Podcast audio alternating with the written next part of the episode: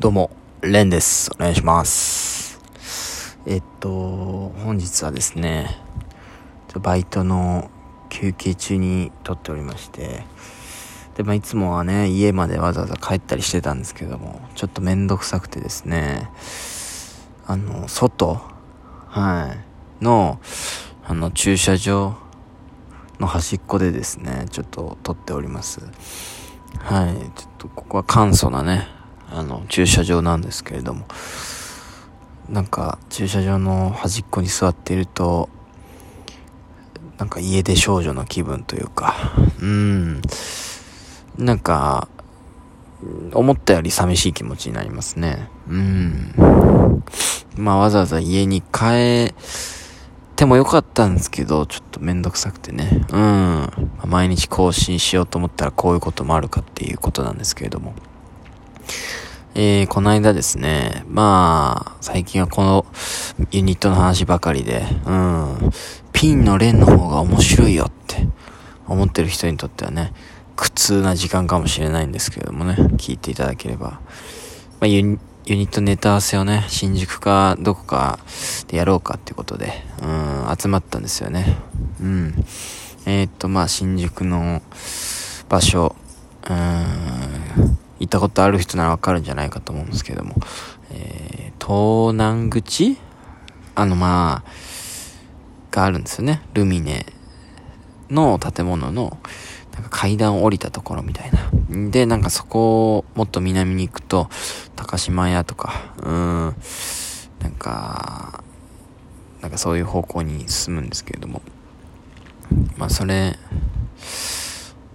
まあ高架下みたいなところかな？らへん、二人で、まあ、カフェでも入ろうかつって、サンマルクがなんかあったような気がするから、ちょっとそっちの方歩こうかっつって、うーん、高架下ぐらい歩いてたんですよね。そしたら、その、高架下に入ったぐらいの、えー、ちょうどタイミングで、すいません、みたいな感じで話しかけられて、あれ？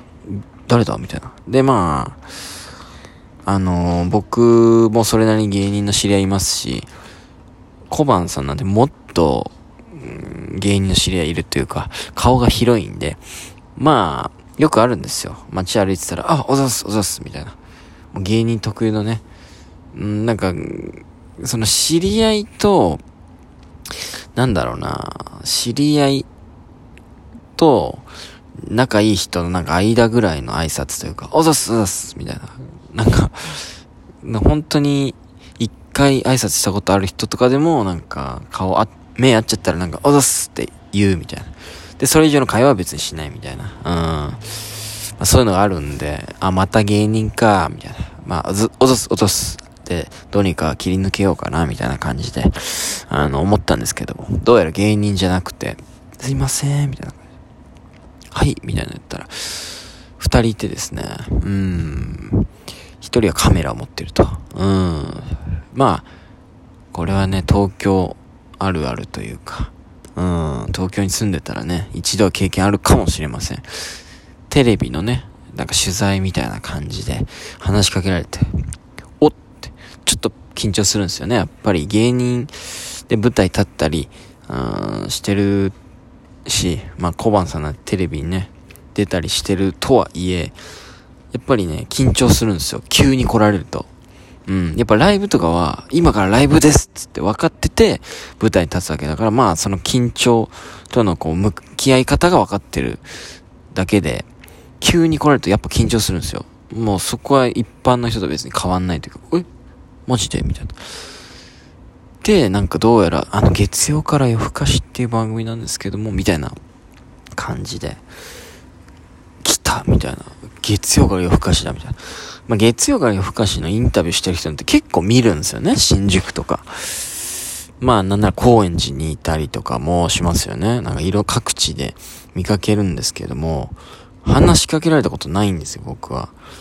なんかもう、目立、芸人なんてもう目立ちたがり屋な勝負なんで、その、映りたい映りたいっていう。だから、なんかその、カメラマンとそのインタビュアーみたいなのがこう人を探したりしてても、まあ、なんかそこら辺わざ、わざこうなんかうろうろしたり、うーん、これ紐だなみたいな感じで なんか歩いたりもするんですけど、全然ね、僕は話しかけられたことなくて、初めて来たんですよ。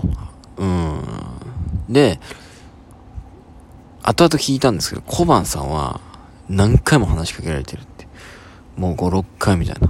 まあ、オンエアななったことねえけどな、ははとか言って笑ってましたけど、なんか、ここでもまあ、その、な、芸人としての、その、なんだろうな、ハンデじゃないけど、思ってんだなと思いました、俺は。普通の、やっぱ顔つきなんで、うん、やっぱり小判さんみたいに、おかっぱで、でかくてメガネで、なんか、異常なぐらいなんかでかい黒縁メガネみたいな。やっぱ特徴的じゃないですか、見た目が。やっぱりそういうところでもなんかこの、引け目をね、改めて感じましたね。あ、俺ってやっぱこういうのには、引っかかりにくいというか、ビジュアルで、んこの人面白そうだな、とは思われないっていう、うーん、改めてね、まあ、日々感じてることなんですけれども、改めてこの二人でいて、で、やっぱり、小判さんの方になんとなく、すいません、みたいな感じで言ってる感じでした。僕ら二人組だったんですけど。で、まあ、こっから始まるわけなんです。インタビューみたいな。なんか、えっ、と、壁にぶち当たった、あの、お仕事とかで、そういう話をお聞きしてるんですけども、みたいな感じで入って。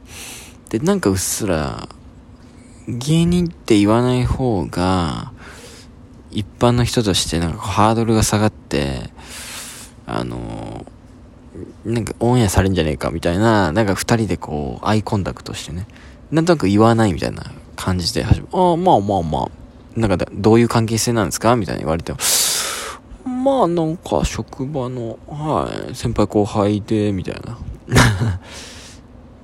なんかもう、まあって言ってる時点ですごいおかしいんですけど、どうにかね、まあ飯キラとしてなんかこう二人でこう、テレビのあの画角の中に入れたらラッキーだなと思ったんで、どうにか映りたいなと思ったんですけど。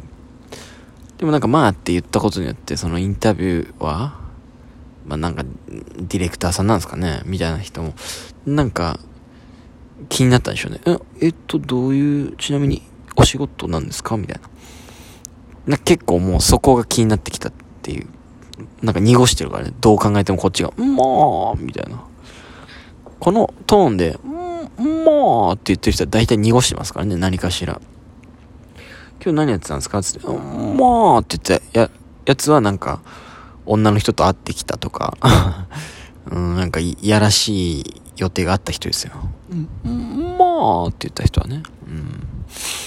まあなんかそういうこと、えー、で、え、どういうお仕事なんですか？って言われて、ああ、もうなんか、とっさに嘘つくのも無理だし、逃げらんねえなっていうのも、アイコンタクトで、さってやって、だからもうアイコンタクトを短い間2回もね、して、これはハードル下げた方がいいから一般の人で行くぞっていうアイコンタクト。そして数秒後に、あ、これ無理だ。バレちゃうわ。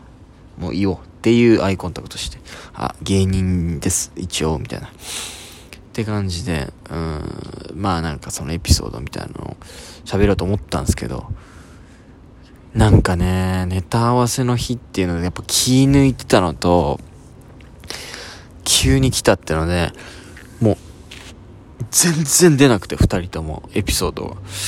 なんだろうなうーん、みたいな。なんかその、なんか、うーん、なんかあったかなみたいなトーンで、その、探してたんですけど、頭の中、頭の中もう、フル回転、ブワーって回して、全然出なくて、なんとか二人ともなんか歯切れの悪い返しみたいなのをして、うん。なんか、絶対もう、オンエアされないだろうなっていう、うん、感じでしたね。いやー、なんかチャンス来たのに逃しちゃったなっていう、ただそれだけなんですけど。なんか、いつ何時も、なんか準備をしとかなければ、こういうチャンスをものにできないと。うん。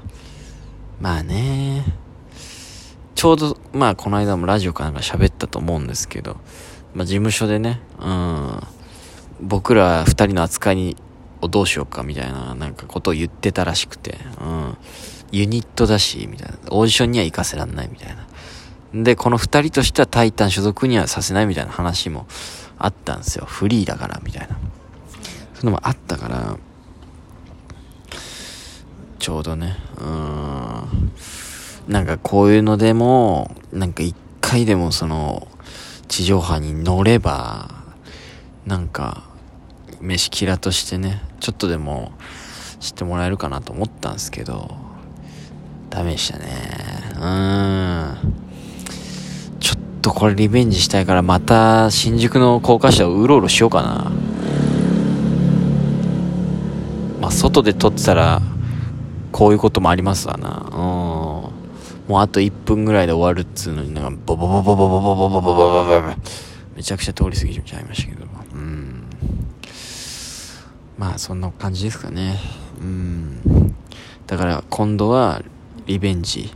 ネタ合わせつって新宿に集合してガチガチのエピソードを用意して高架下を通ろうと思いますね。うん。まあガチガチに用意した時ほどうまく喋れないみたいなのもあるしね。うん。ということで交互期待。ありがとうございました。